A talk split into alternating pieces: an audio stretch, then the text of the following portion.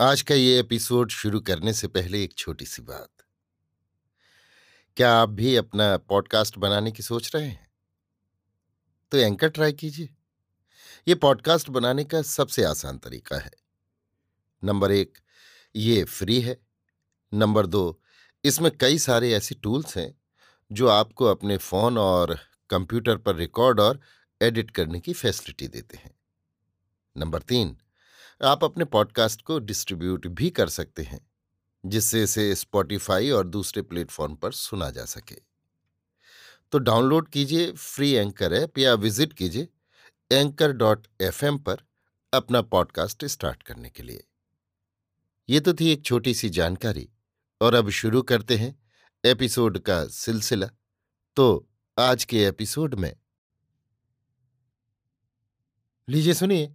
रविन्द्रनाथ टैगोर के लिखे उपन्यास, गोरा के बीसवें भाग को मेरी, यानी समीर गोस्वामी की आवाज़ में। महिम ने उस दिन गोरा से कुछ न कहा। वे दूसरे दिन उसके कमरे में गए। उन्होंने सोचा था गोरा को फिर राज़ी करने में बहुत कुछ कहना सुनना पड़ेगा।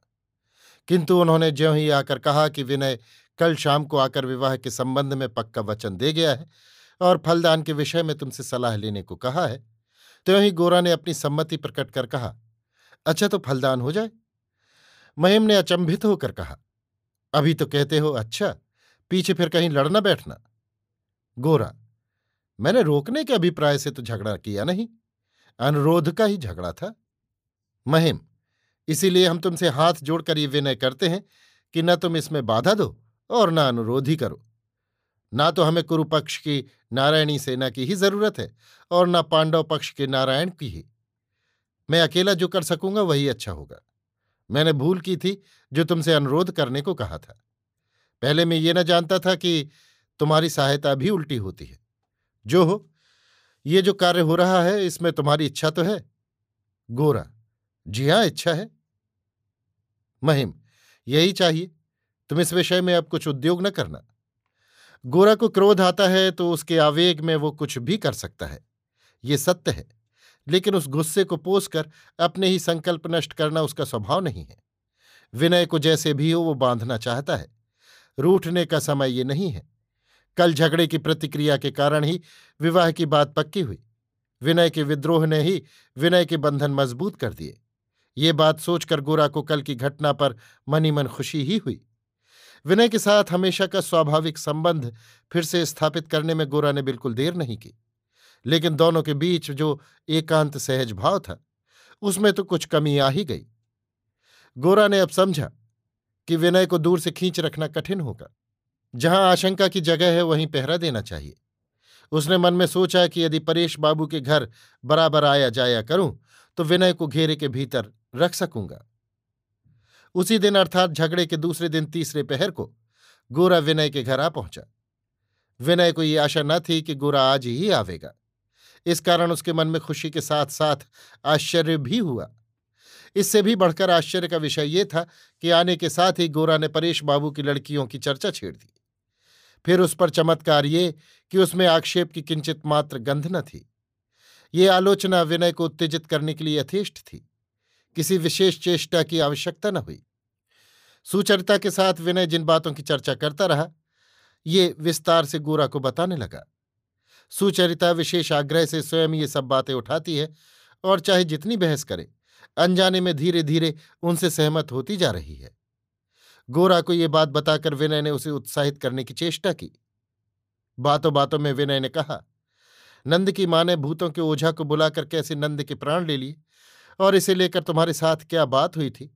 जब मैंने बताया तब कहने लगी, आप लोग सोचते हैं, लड़कियों को घर में बंद करके रसोई बर्तन और सफ़ाई करने देने से ही उनका सब कर्तव्य पूरा हो जाता है? इधर तो ऐसा करके उनकी समझ बूझ सब चौपट करके रख देंगे। उधर जब वे ओझा को बुलाएँगी, तब उन पर बिगड़ने से भी नहीं चूकेंगे। जिनके लिए सारी दुनिया अड़ोस पड़ोस के दो एक घरों तक ही सीमित है, वे कभी संपूर्ण मानव नहीं हो सकती। और अधूरी रहकर पुरुषों के सब बड़े कामों को बिगाड़कर अधूरे करके पुरुष को भार से लाद कर नीचे की ओर खींचकर वे फिर अपनी दुर्गति का बदला लेंगी ही। नंद की माँ को आप ही ने ऐसा बनाया है और ऐसी जगह घेर कर रखा है कि आज आप जान लगाकर भी उसे सुबुद्धि देना चाहें तो वो उस तक पहुंचेगी ही नहीं।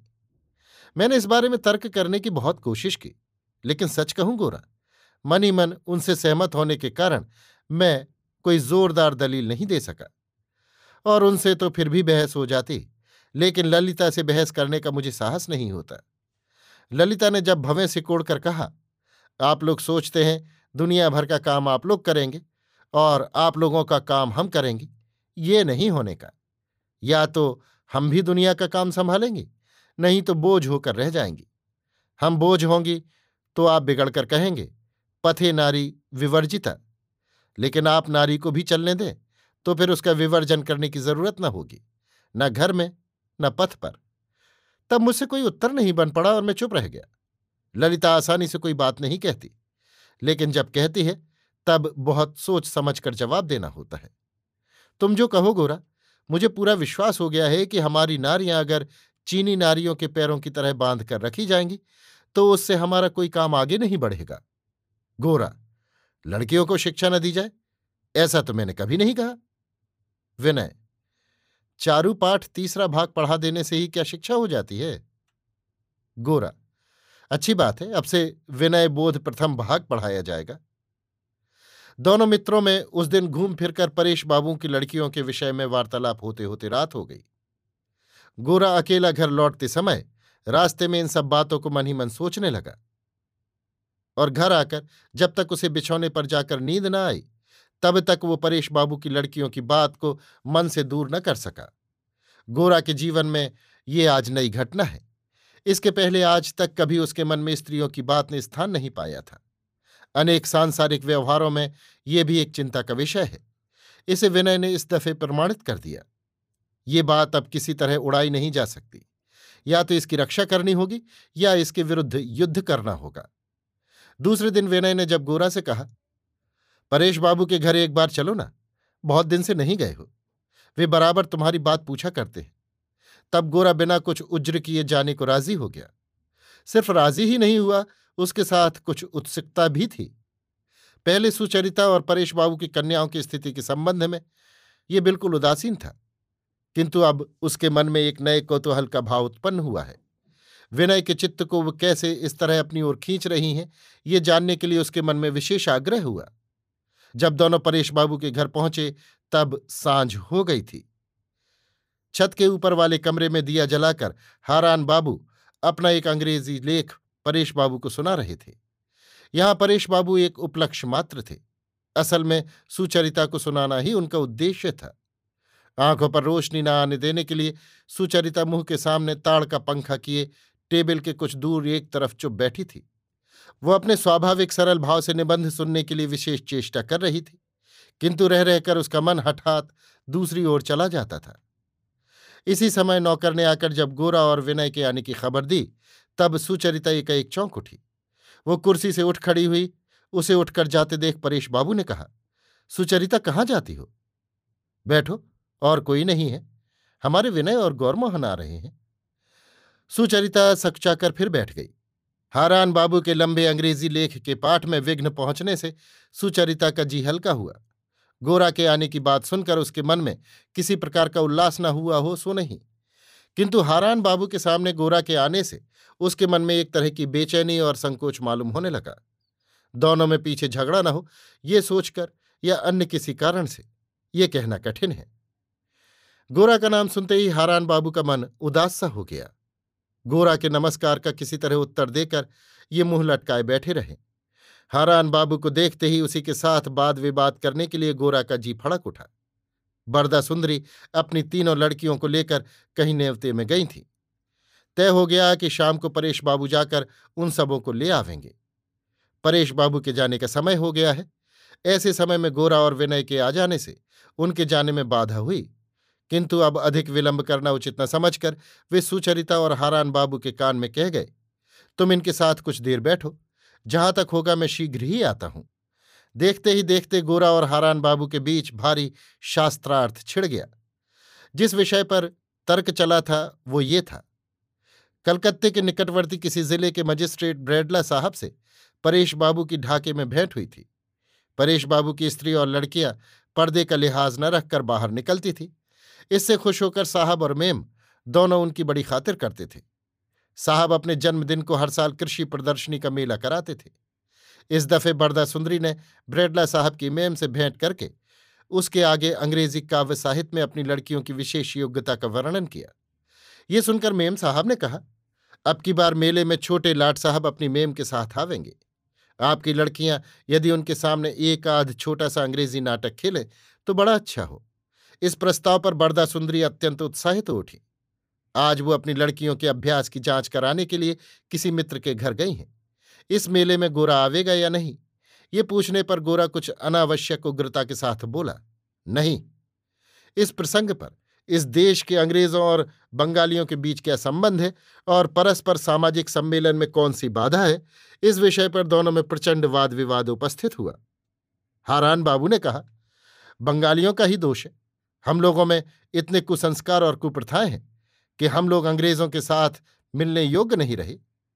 गोरा, अगर यही सच है तो उस अयोग्यता के रहते भी अंग्रेज़ के साथ मिलने के लिए ला टपकाते फिरना हमारे लिए बड़ा लज्जा का विषय है। हारान, किंतु जो योग्य हैं, वे अंग्रेज़ों के यहाँ यथेष्ट सम्मान पा रहे हैं, जैसे ये लोग। गोरा, एक व्यक्ति के आदर से जहाँ और सभी व्यक्तियों का विशेष अनादर हो वहाँ उस आदर को हम भारी अपमान में गिनते हैं। ये उत्तर पा हारान बाबू अत्यंत क्रुद्ध हो उठे। गोरा उनको ठहर ठहर कर वाक बाण से बेधने लगा। दोनों में जब इस प्रकार बातें हो रही थीं, तब सुचरिता टेबल के पास बैठकर पंखे की आड़ से गोरा को टकटकी बांधे देख रही थी। जो बात होती थी, सो उसके कानों में आती अवश्य थी, किंतु उस ओर उसका मन नहीं था।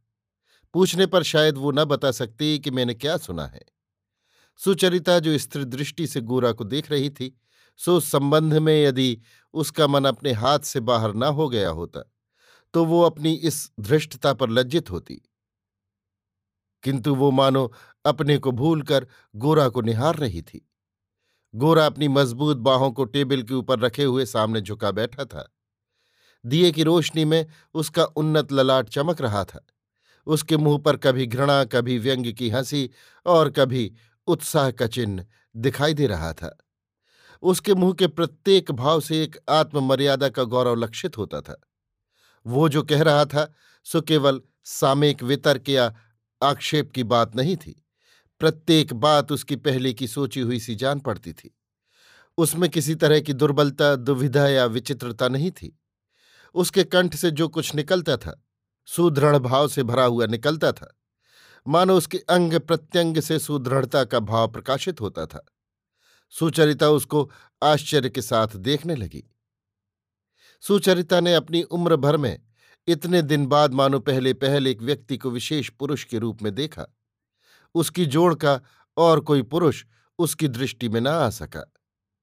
इस वितर्क में गोरा के विरुद्ध खड़े होने से ही हारान बाबू सुचरिता की दृष्टि में हल्के जचने लगे। उसके शरीर की आकृति, उसका चेहरा, उसकी चेष्टा और उसकी पोशाक तक मानो भाई के साथ दिल लगी करने लगी। इतने दिन बारंबार विनय के साथ, गोरा के संबंध में आलोचना करके सुचरिता ने गोरा को एक विशेष दल और विशेष मत का असाधारण मनुष्य मान लिया था। उसके द्वारा देश का कोई कल्याण साधन कभी हो सकता है, यही कल्पना केवल मन में कर ली थी। आज सुचरिता उसके मुँह की ओर एकाग्र मन से देखते देखते समस्त दल, समस्त मन और समस्त उद्देश्य से अलग कर गोरा को केवल गौरमोहन समझने लगी। जैसे समुद्र कोई प्रयोजन या व्यवहार की अपेक्षा न रखकर चंद्रमा को देखते ही बिना कारण आनंद से फूल उठता है, उसी तरह आज सुचरिता भी गोरा को देखकर फूल उठी। मनुष्य के साथ मनुष्य की आत्मा का क्या संबंध है? इस ओर सुचरिता का ध्यान आकर्षित हुआ। और इस अपूर्व अनुभव से वो अपने अस्तित्व को एकदम भूल गई। हारान बाबू ने सुचरिता के मन का ये भाव समझ लिया। इसी से तर्क में उसकी युक्ति जोरदार न होती थी। मन अधीर हो जाने से बुद्धि भी मंद पड़ जाती है। आखिर वो नितांत धैर्यहीन होकर अपनी जगह से उठ खड़े हुए और सुचरिता को अपनी परमात्मीय की भांति पुकार कर बोले, सुचरिता, जरा इस कमरे में आओ। तुमसे एक बात करनी है। सुचरिता एकदम चौंक उठी। हारान बाबू के साथ सुचरिता का जैसा चिर परिचय था, उससे वो कभी उसको इस तरह पुकार नहीं सकते थे, सो बात नहीं है।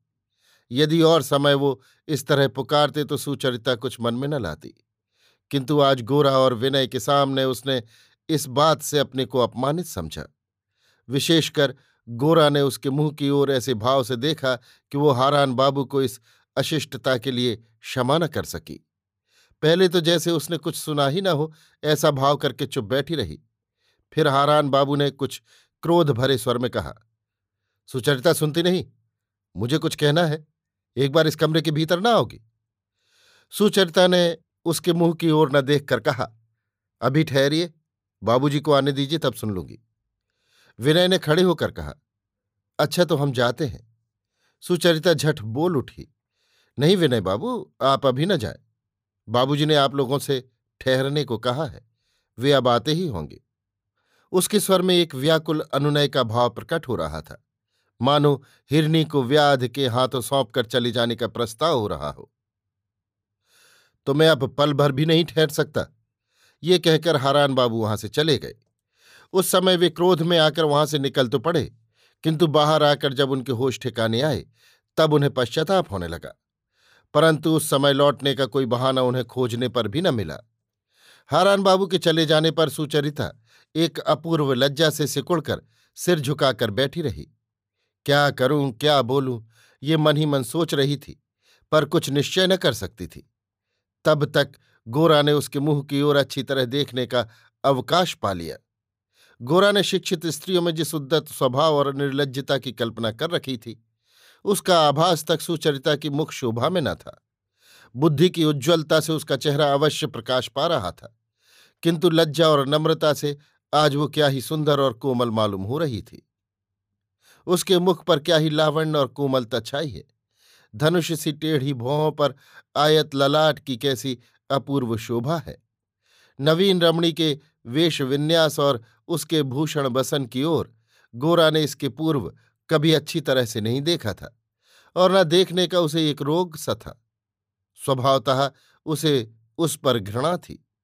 आज सुचरिता के शरीर पर नए ढंग की साड़ी पहनने का चमत्कृत भाव देखने में उसको बड़ा अच्छा लगा। सुचरिता का एक हाथ टेबल पर था। उसकी आस्तीन के सिकड़े हुए भाग से बड़ा हुआ वो हाथ आज गोरा को किसी कोमल हृदय की कल्याणमयी वाणी सा लगा।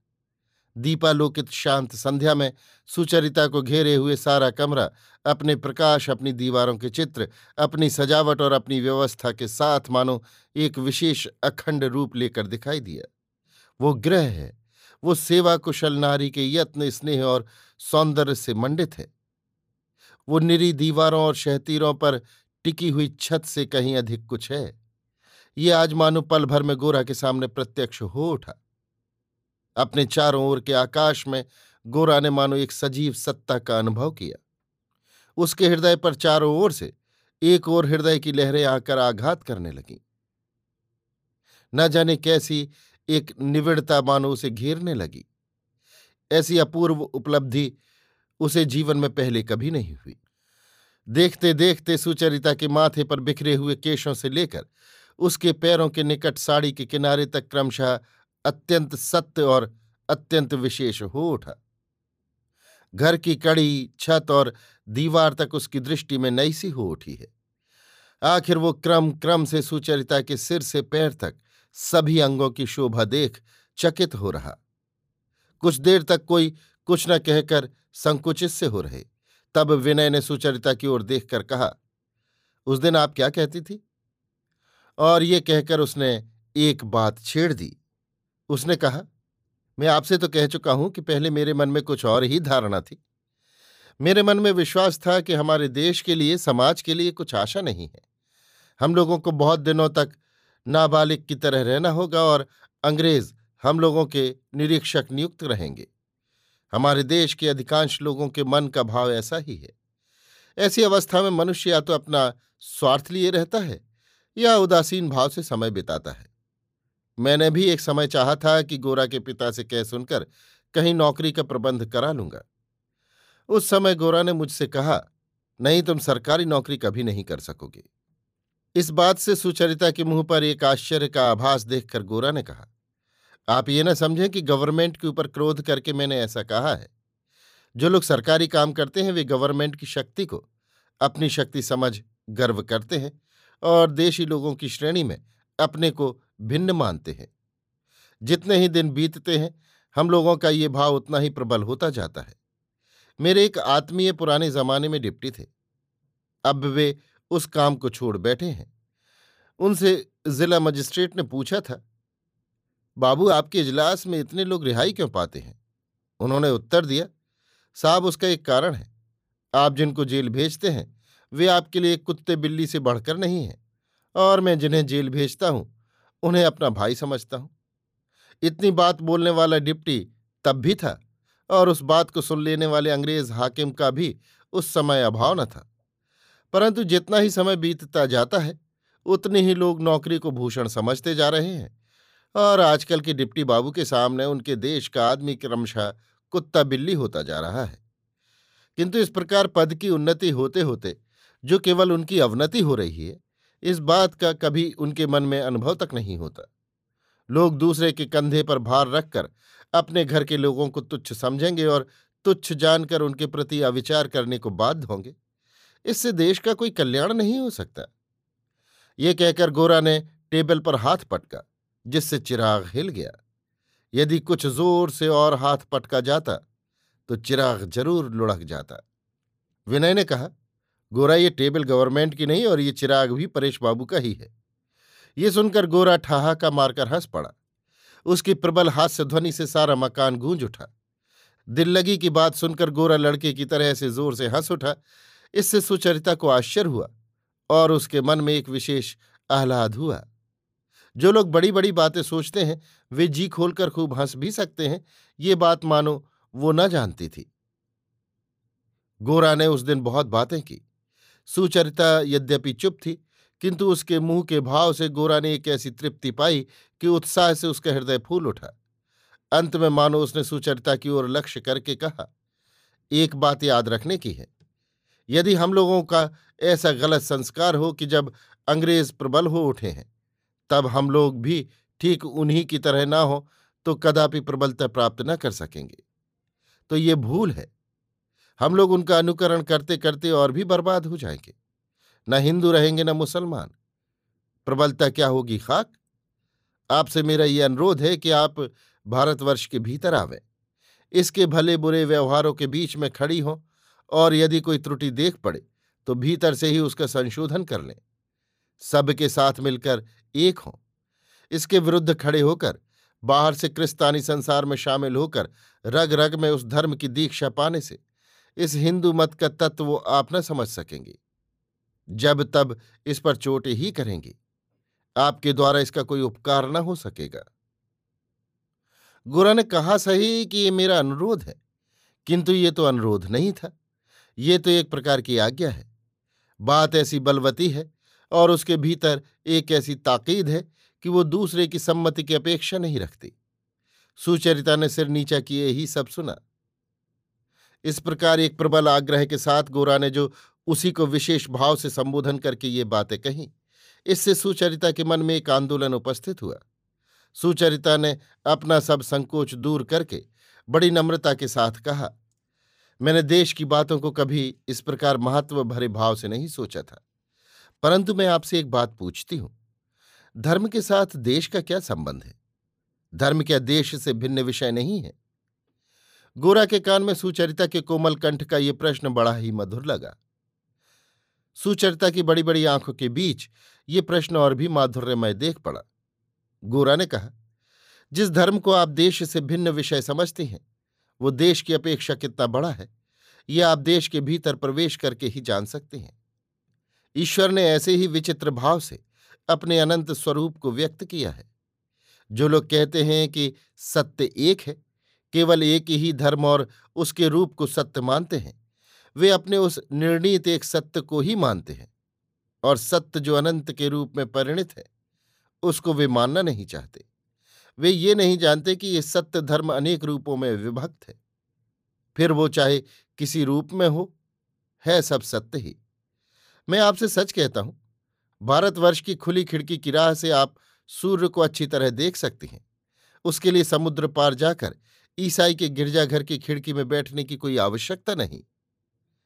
सुचरिता ने कहा, आप ये कहना चाहते हैं कि भारतवर्ष का धर्मतंत्र एक विशेष मार्ग से ईश्वर की ओर ले जाता है?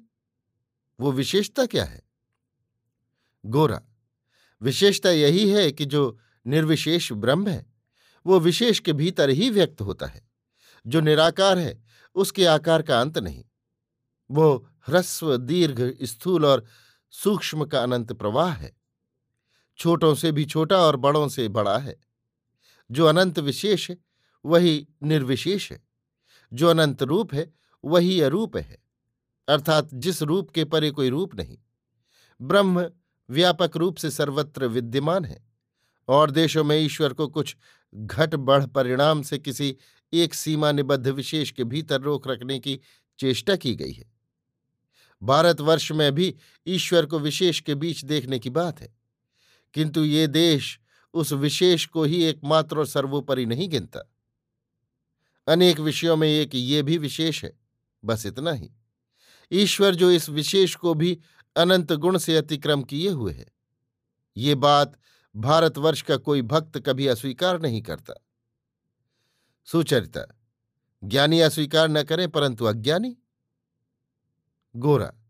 मैंने तो पहले ही कहा है कि अज्ञानी सभी देशों में सभी सत्य को विकृत मानेंगे ही। सुचरिता हमारे देश में वो विकार क्या बहुत दूर तक नहीं पहुँचा है?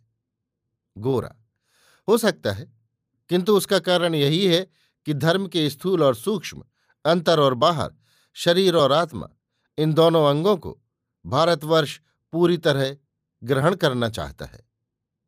इसलिए जो सूक्ष्म को ग्रहण नहीं कर सकते वे स्थूल को ही कहते हैं और अज्ञान के द्वारा उस स्थूल के भीतर अनेक अद्भुत विकारों की कल्पना करते हैं। किंतु जो रूप अरूप दोनों में सत्य है, स्थूल में भी और सूक्ष्म में भी सत्य है, ध्यान में भी सत्य है और प्रत्यक्ष में भी सत्य है, उन्हें देह, मन, कर्म सभी से उपलब्ध करने का जो आश्चर्यमय और विशाल प्रयत्न भारतवर्ष कर रहा है। मूर्खों की तरह उसकी अवज्ञा करके यूरोप की अठारहवीं शताब्दी के नास्तिकता और आस्तिकता मिश्रित एक संकीर्ण, नीरस, अंगहीन धर्म को हम एकमात्र धर्म के रूप में ग्रहण कर लें, ये कैसे हो सकता है? मैं जो कह रहा हूँ, वो शायद आप अपने बचपन में पड़े हुए संस्कारों के कारण अच्छी तरह न समझ सकेंगी। सोचेंगी कि अंग्रेज़ी पढ़कर भी इस आदमी को शिक्षा का कुछ फल नहीं मिला। लेकिन भारतवर्ष की सत्य प्रकृति और सत्य साधना के प्रति आप में कभी श्रद्धा उत्पन्न हो सकी? हज़ारों बाधाओं और विकृतियों के बीच भी भारतवर्ष जैसे अपने को प्रकाशित कर रहा है, उस प्रकाश की गहराई में आप प्रवेश कर सकें। तो और क्या कहूँ? अपने भारतवर्षीय स्वभाव और शक्ति को फिर पाकर आप मुक्ति लाभ करेंगी। सुचरिता को देर तक चुप बैठे देख गोरा ने कहा आप मुझे प्रतारक न समझें। हिंदू धर्म के संबंध में कपटाचारी लोग, विशेषकर जो नए धर्मध्वजी हो उठे हैं, वे जिस भाव से बात करते हैं, उस भाव से आप मेरी बात को ग्रहण न करें। भारतवर्ष के विविध प्रकाश और विचित्र व्यापार के भीतर मुझे एक गंभीर और बहुत बड़ी एकता सूझ पड़ी है। मैं उस एकता के आनंद में पागल हो गया हूँ। उस ऐक्य के आनंद में ही भारतवर्ष के भीतर जो लोग निपट मूर्ख हैं उनके साथ मिलकर दस आदमियों के बीच ज़मीन पर बैठने में कुछ भी संकोच नहीं होता। संकोच होगा ही क्यों? जिनकी दृष्टि बहुत दूर तक नहीं पहुँचती, वे भले ही संकोच करें। जिनकी जैसी समझ है, वे वैसा समझते हैं। मैं अपने भारतवर्ष के सभी लोगों के साथ हूँ। वे सभी मेरे आत्मीय हैं। भारतवर्ष के हम लोग सब एक हैं। भारतवर्ष सबके लिए एक है। सब लोग इसी एक भारत भूमि की संतान है, इसमें कोई संदेह नहीं। गोरा के सुदीर्घ कंठ से निकली हुई ये बातें घर के भीतर बड़ी देर तक गूंजती रहीं। इन बातों को सुचरिता भली भांति न समझ सकी। वस्तुतः ये बातें उसके बखूबी समझने को थीं भी नहीं, किंतु अनुभव के प्रथम अस्पष्ट संचार का वेग बड़ा ही प्रबल होता है। मनुष्य जीवन चार दीवारी के भीतर या किसी दल के बीच घिरा नहीं है। ये ज्ञान मानो सुचरिता के मन को दबाने लगा। इसी समय सीढ़ी से आती हुई स्त्रियों की खिलखिलाहट सुन पड़ी। बरदा सुंदरी और लड़कियों को लेकर परेश बाबू लौट आए। सीढ़ी से ऊपर आते समय सुधीर उन सबों का मार्ग रोक कर बीच में खड़ा हो रहा। उसकी इस नादानी पर सभी हंस पड़ी। लावण्य, ललिता और सतीश कमरे के भीतर आते ही गोरा को देख ठिठक गए। लावण्य उल्टे पैर कमरे से बाहर हो गई। सतीश विनय की कुर्सी के पास खड़ा होकर उसके कान के पास मुँह ले जाकर कुछ कहने लगा। ललिता सुचरिता के पीछे कुर्सी खींचकर उसकी आड़ में अपने को छिपाकर बैठी। परेश बाबू ने आकर कहा, मेरे लौटने में बड़ी देर हो गई। मालूम होता है हारान बाबू चले गए। सुचरिता ने इसका कोई उत्तर नहीं दिया। विनय ने कहा, जी हाँ, वे नहीं ठहर सके। गोरा ने खड़े होकर कहा, अब हम भी जाते हैं और झुककर परेश बाबू को प्रणाम किया। परेश बाबू, आज अब तुम लोगों से बातचीत करने का समय नहीं रहा। जब तुम्हें फुर्सत मिले कभी कभी यहाँ आना। गोरा और विनय जब घर से जाने के उद्दत हुए, तब बरदा सुंदरी सामने आ खड़ी हुई। दोनों ने उसे प्रणाम किया। उसने कहा, क्या आप लोग अब जा रहे हैं? गोरा, जी हाँ। बरदा सुंदरी ने कहा, विनय बाबू अभी नहीं जा सकते। आपको खाकर जाना होगा। आपसे काम की बात करनी है। सतीश ने लपक कर विनय का हाथ पकड़ लिया और कहा हाँ माँ, विनय बाबू को मत जाने दो। आज वे रात को मेरे साथ रहेंगे। कुछ उचित उत्तर न दे सकने के कारण विनय को घबराया हुआ सा देख बरदा सुंदरी ने गोरा से कहा, क्या आप विनय बाबू को अपने साथ ले जाना चाहते हैं? क्या आपको इनसे कोई काम है? जी नहीं, कुछ भी नहीं। विनय, तुम ठहर जाओ, मैं जाता हूँ। ये कहकर गोरा चला गया। विनय के लौट कर बैठते ही ललिता ने कहा, विनय बाबू, आज आपके भाग जाने ही में कुशल थी। विनय, क्यों? ललिता, माँ, आपको एक विपत्ति में डालना चाहती हैं। मजिस्ट्रेट के मेले में जो अभिनय होगा, उसमें एक आदमी कम हो गया है। माँ ने आप ही को चुना है। विनय घबरा कर बोल उठा, राम राम, ये क्या किया उन्होंने? ये काम मुझसे ना होगा? ललिता ने हंसकर कहा, ये तो मैं माँ से पहले ही कह चुकी हूँ। इस नाटक में आपके मित्र कभी आपको सम्मिलित न होने देंगे। विनय ने चोट खाकर कहा, मित्र की बात जाने दो। मैंने सात जन्म में कभी अभिनय नहीं किया। मुझे क्यों चुनती हो? इसी समय बरदा सुंदरी कमरे से भीतर आ बैठी। ललिता ने कहा, माँ, तुमने अभिनय में विनय बाबू का व्यर्थ साथ कर लिया। पहले इनके मित्र को राज़ी कर लेती तब। विनय ने कुछ कातर होकर कहा, मित्र को राज़ी कर लेने की बात नहीं है। अभिनय तो आज तक मैंने कभी किया ही नहीं। और मुझमें वो योग्यता भी नहीं है। बरदा सुंदरी, उसके लिए आप चिंता न करें। मैं आपको सिखा पढ़ाकर ठीक कर लूँगी। छोटी छोटी लड़कियाँ अभिनय कर सकेंगी और आप न कर सकेंगे। विनय के उद्धार का कोई उपाय न रहा। अभी आप सुन रहे थे रविन्द्रनाथ टैगोर के लिखे उपन्यास, गोरा के बीसवें भाग को मेरी यानी समीर गोस्वामी की आवाज़ में।